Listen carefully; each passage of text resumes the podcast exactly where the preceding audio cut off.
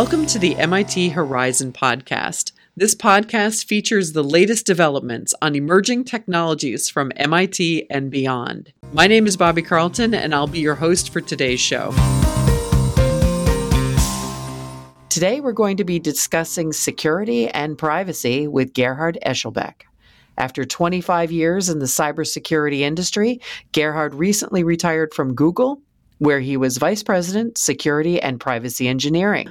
Gerhard, it's such an honor. Welcome to the MIT Horizon podcast. Well, thank you for having me today. I'm looking forward for our discussion. Me too. So let's get started by learning a little more about you. How did you get started in the industry and what personally drew you to cybersecurity when you started?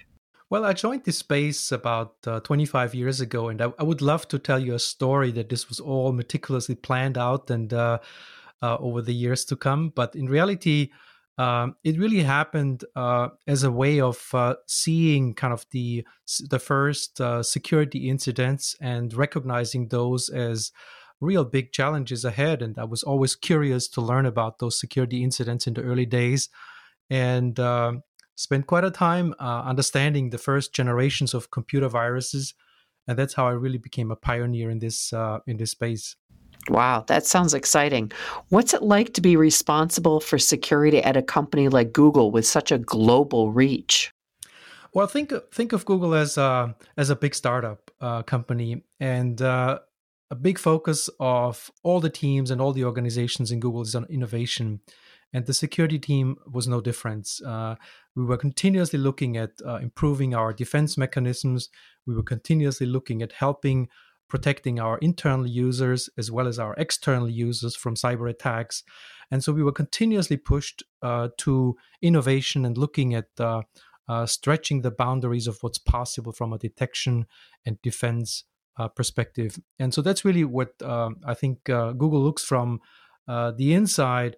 But really, there's, of course, a lot of work and specific effort went into making sure that we had no uh, attackers uh, being able to successfully target the Google infrastructure. And of course, user data was always super critical uh, and is super critical to Google. Uh, to protect it as well. So, you recently left Google. What are you doing now? Well, I decided that uh, this is my time and my opportunity now to give back uh, to so many people that have given me over those past 25 years. I had some great mentors, and I want to be a mentor over the next years to uh, startup companies to founders to entrepreneurs, especially in the security space. And I'm uh, working also on a number of uh, boards uh, for companies to really help some of those um, early stage companies to grow, expand, and uh, build out their technologies to help making the world a better place and a safer place to be. So, security breaches aren't new. I mean, we've been hearing about them for years. How have these threats changed over time? Well, it's quite uh, it's quite fascinating actually to look back uh, when I uh, think about the first generations of computer viruses. It was really mostly about curiosity. Uh, people were looking at how can we develop uh, some program that automatically replicates. Uh, it was really purely interest, intellectual curiosity. And then it didn't take very long until those early prototypes of computer viruses were used really to start uh, becoming malicious um, and were used to uh, for financial gain in particular. So that really was kind of the second generation of uh, of computer viruses. And nowadays, uh, these days, we are really primarily uh, concerned about nation state activities, very sophisticated, well funded actors that using malware and viruses to uh, essentially accomplish their goals as well. So, what types of things are we seeing with these newest threats? Are we prepared to handle them today? Well, that's a great question. Um, I think over the years, the defense mechanisms and, and abilities to protect ourselves from uh, the threat landscape has uh, significantly improved. Uh, at the same time, the attackers are continuously uh, investing and building out more and more uh, capable uh, attacks. So this is a constant uh, chess of game if you think about uh, that we are uh, working on here. And I think today uh, my biggest concern are really around uh, some of the hardware-based attacks. In, in, the past, we were primarily dealing with software-based attacks, so that means they can be relatively easy being patched by updating software like the operating systems or applications. But nowadays, we are dealing also with hardware based attacks, which are a lot harder and more difficult to defend upon.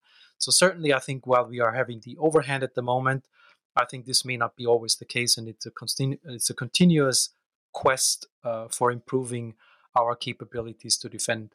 Now, you described the uh, um, given and uh, get between hackers and defenders as a chess game. I've also heard it referred to as an arms race between attackers and defenders. Uh, even that systems that are offline have been hacked. Could there ever be an unbreakable or an unhackable computer? Well, that's a that's a great uh, idea, and I think in theory it has been attempted uh, numerous times before. I think there's definitely a number of uh, uh initiatives on the way to build the unhackable system. So far, unfortunately, it hasn't been uh, um, proceeded or or delivered yet. Uh, but I'm optimistic as we are thinking about the next generation of computing I think it's really critical to build security into the platform, like cloud computing, for example, uh, is a great opportunity to really build uh, security defense mechanisms uh, and security capabilities right into the platform rather than adding it onto the platform, which is really why we are dealing with a lot of the issues that we are having today. I mean, now even my coffee pot is connected. Uh, security issues have the potential to disrupt really every aspect of our daily lives. We have to worry about security in our Internet of Things devices, our cars, our medical systems. What should we be thinking about uh, as consumers of this technology? Yeah, I've actually done some um, some research around the most visible and successful computer attacks over the past uh, four or five years. If you think about, we're reading about in the news every, pretty much every day about some incident, uh, a big one, a small one, a private company, a government, um, some institution. It really is a, very broad and wide uh, set of uh, targets that we are seeing. But if you boil it down to what are some of the primary reasons why those organizations are being targeted or being successfully compromised by an attacker, it really comes down to two uh, primary reasons that I found. And the two primary reasons are related to, first of all, somewhere in an organization, a patch is missing on a device. This could be a server, this could be a workstation, this could be a computer, this could be a mobile device uh, that belongs to, a, to an organization. And if that device is not always up to date with latest security patches, it could become target and it could become a risk factor. Attackers know that. They take advantage of that and they look specifically for devices that are not necessarily patched with the latest security patches. So clearly, that is one of the opportunities for individuals, for organizations, for businesses, for governments to make sure that they always uh, take a close look at their devices and have always the latest patches, especially security patches installed, be it on the operating systems, on the applications, and whatnot. The second uh, reasons I found in my research was related to uh, passwords. And if you think about passwords, are pretty much a very outdated uh, concept today. It's very difficult uh, to manage those many passwords that we need to memorize. Uh, I cannot memorize hundreds of passwords. And we're always telling people use long passwords and use different passwords on every system. So it almost becomes impossible to memorize all those different passwords.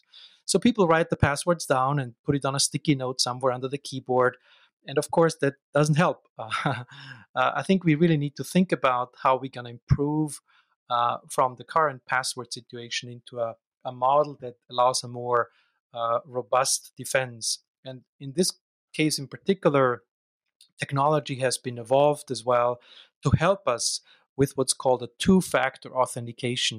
And that's a, a very um, well known, well understood technology today to really help us uh, augmenting the password with a second factor, like a physical factor. Uh, compare it with the key that we're using to start our cars or open our cars. What you get is a second key for your computer, and then in, in combination with the password, you really have a very powerful uh, authentication mechanism to your computer, and you're not running risk that a phishing attack would steal your password from you and take advantage of that password. So really, it's two things um, that I found in my research is around the missing patches and the fact that passwords are no longer uh, viable defense mechanisms or passwords alone are no longer viable as a defense. And really, people need to start thinking about how they can move towards a two factor authentication. So, your discussion about passwords sounds a bit about uh, related to the human element in cybersecurity. Although a lot of the attacks and defenses may be automated, how do other human elements and basic human psychology come into play in your work? Yeah, indeed. Uh, security is, in fact, a very asymmetric uh, uh, situation. What we're having is we're having one attacker that it just takes uh, the attacker to target one particular system on your environment from the many hundreds that you may have in your in your uh, IT environment, and especially the attacker uh, will find the weakest link of this chain. And what really what's needed there is really to uh, see how we can uh, find this weakest spot, this weakest link. And as I was mentioning before, it's about passwords, it's about missing patches. Um, and when we go back to the password uh, challenge, what's happening here is uh, attackers know that uh, employees are clicking on links, uh, and it's very difficult to continue train and improve the ability for an organization to not click click on those malicious links that they're receiving through an email. Uh, it's always about the 10% of people that always click on that link, no matter how much training you do. It's just very difficult for the human eye to recognize such a cyber attack. And so I think the uh, defense mechanism to just purely rely on humans uh, not clicking on the link is certainly not uh, uh, viable. And therefore, as I was saying before, the two factor authentication really is uh, helping us to protect from those types of attacks. So, yes, security is a very asymmetric challenge that uh, companies are facing. And it's all about kind of the, the basic foundational security technologies that people putting in place, like two factor authentication, as well as the patch process. I recently read that Google stops more than 100 million phishing attacks a day going into email. Just sounds like an astronomical number. And if 10 per, if uh, 1 in 10 of my employees is going to be clicking on one of those links that's going to be quite a, a, large number. So, do you have suggestions on how we can raise awareness of security threats, uh, especially for those connected devices and the medical devices and the vehicle systems? Yeah, it indeed is a is a big numbers game, and uh, a lot of it, uh, fortunately, is uh, possible to do, to defend automatically today. So there's only very few that really need uh, human eyes, uh, especially some of the more newer types of attacks need the, human eye and the human brain. Uh, the rest is pretty much automated today, and that's really the noise that you see on the internet, uh, in the background of the internet.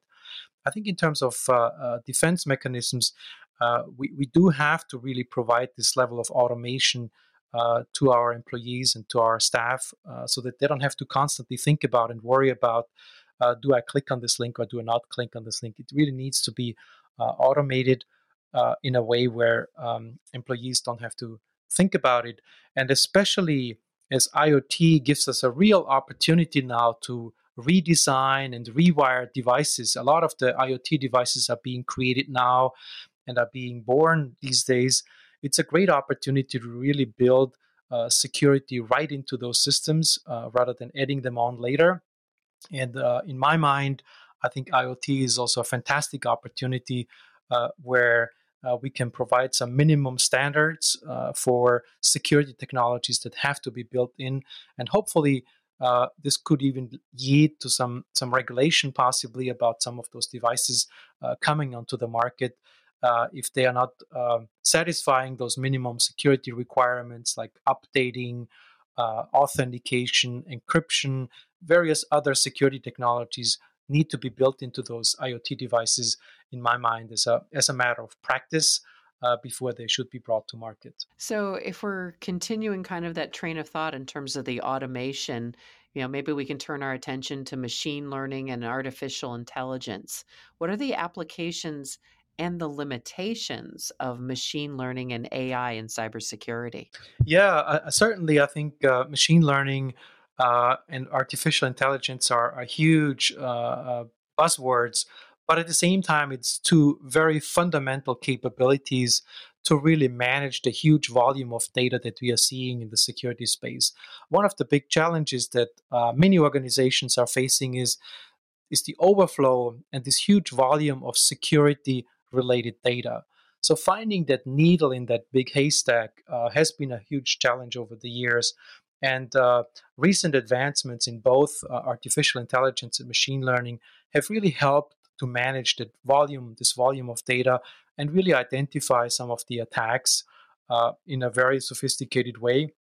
And uh, I'm a huge fan of uh, responsible use for for those technologies, for both for artificial intelligence and, and machine learning and have over the past years uh, used, used it successfully to really improve uh, defense mechanisms and improve security for both corporations as well as governments. Hmm. Um, I know you've been working with uh, some startups you mentioned earlier. You've said some cybersecurity companies are now using new business models. What are these models, and why is this happening? Right. I see. I see cloud as as one of the uh, probably most promising computing platforms that we have ever dealt with, and especially because it has some of the uh, the benefits of, of economy of scale, uh, but also at the same time, it really improves the security posture significantly because it's really no longer um, the responsibility of each and every individually, but really the centralized uh, ability to provide a computing platform allows also to build security right into. So, in my mind, the cloud, the change and the shift towards the cloud computing architecture and cloud computing model will really improve the security posture in a very significant way. Uh, but I also think uh, that not only the fact that we have been improving the computing platform, I think also the technology uh, to build security right into uh, has improved significantly as well. It seems like there's a new industry buzzword born every day. I've learned a couple of new ones recently. How about banking Trojans? What is that? Yeah, Trojans are in particularly used, or Trojan horses are in particularly used as an attack mechanism. So a, a malicious attacker will use a Trojan to invade your computer or try to uh, invade your computer. And banking Trojans in particular uh, have been optimized for uh, use to steal your banking credentials. Um, uh, all of us are using online banking applications uh, through the web portals, through the mobile devices. And wouldn't it be uh, interesting to an attacker to get access to your bank account? And that's really where banking Trojans are used uh, to steal the credentials for your online uh, banking systems and then obviously allow access to your banking system uh, from their computers. That's really what uh, banking Trojans have been uh, used and defended for. Gotcha. Probably one of the more uh, uh, applicable to everyone conversations there. Very much um, indeed. so I know you are also responsible for privacy at Google. Privacy laws around the world differ tremendously, as do obviously cultural norms and expectations of privacy. I'd love to hear how working on privacy at a global level has shaped your own views. Uh, yes, indeed. Uh, certainly, I think uh, privacy has been on the forefront uh, in the past three, four, five years. Uh, as I do think uh, security has always been a, key pillar of organizations. I think privacy is just coming to mind with the bigger amount of data that we as individuals, as humans, are uh, willing to share online, uh, privacy has really become a critical uh, component of uh, every organization's IT infrastructure. And I do think some of the more recent introduced regulations and laws, especially coming out of Europe, with the GDPR as one of the main pillars in Europe, where Europe, European governments got together and build those requirements towards companies who are collecting data. I, am a very big uh, supporter of those uh, regulations. I think it's uh, it's very powerful for the individual uh, to protect their individual data, and I think they will fundamentally uh, allow uh, individuals to take own, ownership back of their data and um, do whatever they feel is is necessary to protect the data as well. So I think uh, privacy is a critical uh, component uh, for everybody's organization. And I do think at the same time, uh, some of those regulations that are being built uh, coming out of Europe and will be implemented in the US as well, but are very critical to um, provide better defense mechanisms for users' data. So, what are some of the big trends you'll be watching for in the future for cybersecurity and privacy? So, one of the things I, I certainly continue to uh, to worry about is is less on the technology side, nor on the attacker side, but it's the people side. Um, I, I, do think uh, uh, we are in a fundamental shortage of uh, cybersecurity talent, um, and there will be a need for more in the years to come. It's not going to be less. I think there's going to be more people needed. And so I really worry about uh, how do we build uh, that pipeline of candidates, that pipeline of staff, that, that pipeline of engineers that we really need uh, in the years to come uh, to stay ahead and to stay on top of the defenses. And in my mind, that really starts not necessarily at the university level, but it starts even earlier it starts in my mind at the high school level where we need to get kids excited about uh, uh, the, the profession and get them excited about the space as well uh, so that they are considering what I think is one of the coolest spaces in the planet. Um, maybe you can also share with us some tips and tricks for practitioners in the cybersecurity arena. Yes, of course. As I was uh, alluding to earlier, I think um, if you can only do two things um, that uh, are possible, I would recommend, highly recommend, to uh, make sure that all your systems are always up to date. Um, apply patches. That means patches in the operating systems, patches in the applications. Most of those today uh, allow automated updating uh, capabilities. So you can turn on the auto update mechanisms in your operating system. You can turn on the auto update mechanism in your applications and that keeps that takes care of your system and always keeps it up to date because that really is one of the primary reasons why companies get compromised individuals get compromised.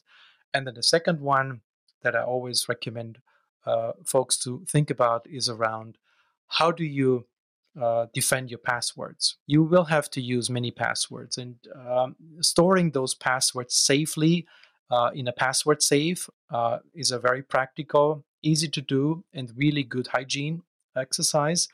And the second one is if you want to go an extra step here, augment your passwords with a two factor token, meaning a hardware, a small piece of hardware like the key that we were talking about to the car.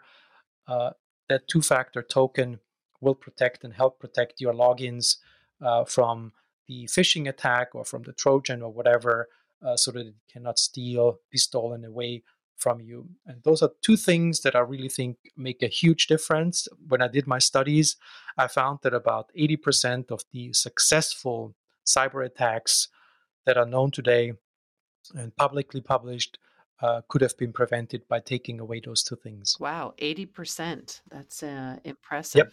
So uh, let's just take one uh, step back for a minute there. One of the things you mentioned was getting kids excited about cybersecurity as a career. Um, are there things that uh, you can think back and say, okay, that was part of what got me excited about it? Or maybe some ideas that you have to share about getting kids excited? Yeah, one of the um, uh, events that I always really appreciated in the early days, and I think it's equal today, is uh, what's called the Capture the Flag uh, event. So it's really kind of simulated hacking attacks or hacking events where you're really trying to um, um, in a in a protected environment in a safe environment where you have a system that's uh, in front of you uh, that um, has some hidden secrets. And uh, your goal and your intention is to find those hidden secrets and to essentially um, uh, use your way of thinking and your ideas of how you could take advantage of some of the either weaknesses on that computer, learn about those weaknesses, and um, and capture that flag that's hidden in that computer somewhere. Uh, and it's a very competitive game. Uh, you can play this as uh, as an individual, as a group, as multiple groups, uh, and it's a really very nice and, and competitive way also to learn about computer security while at the same time having fun. Great. That sounds fantastic. So, thank you so much for joining us today.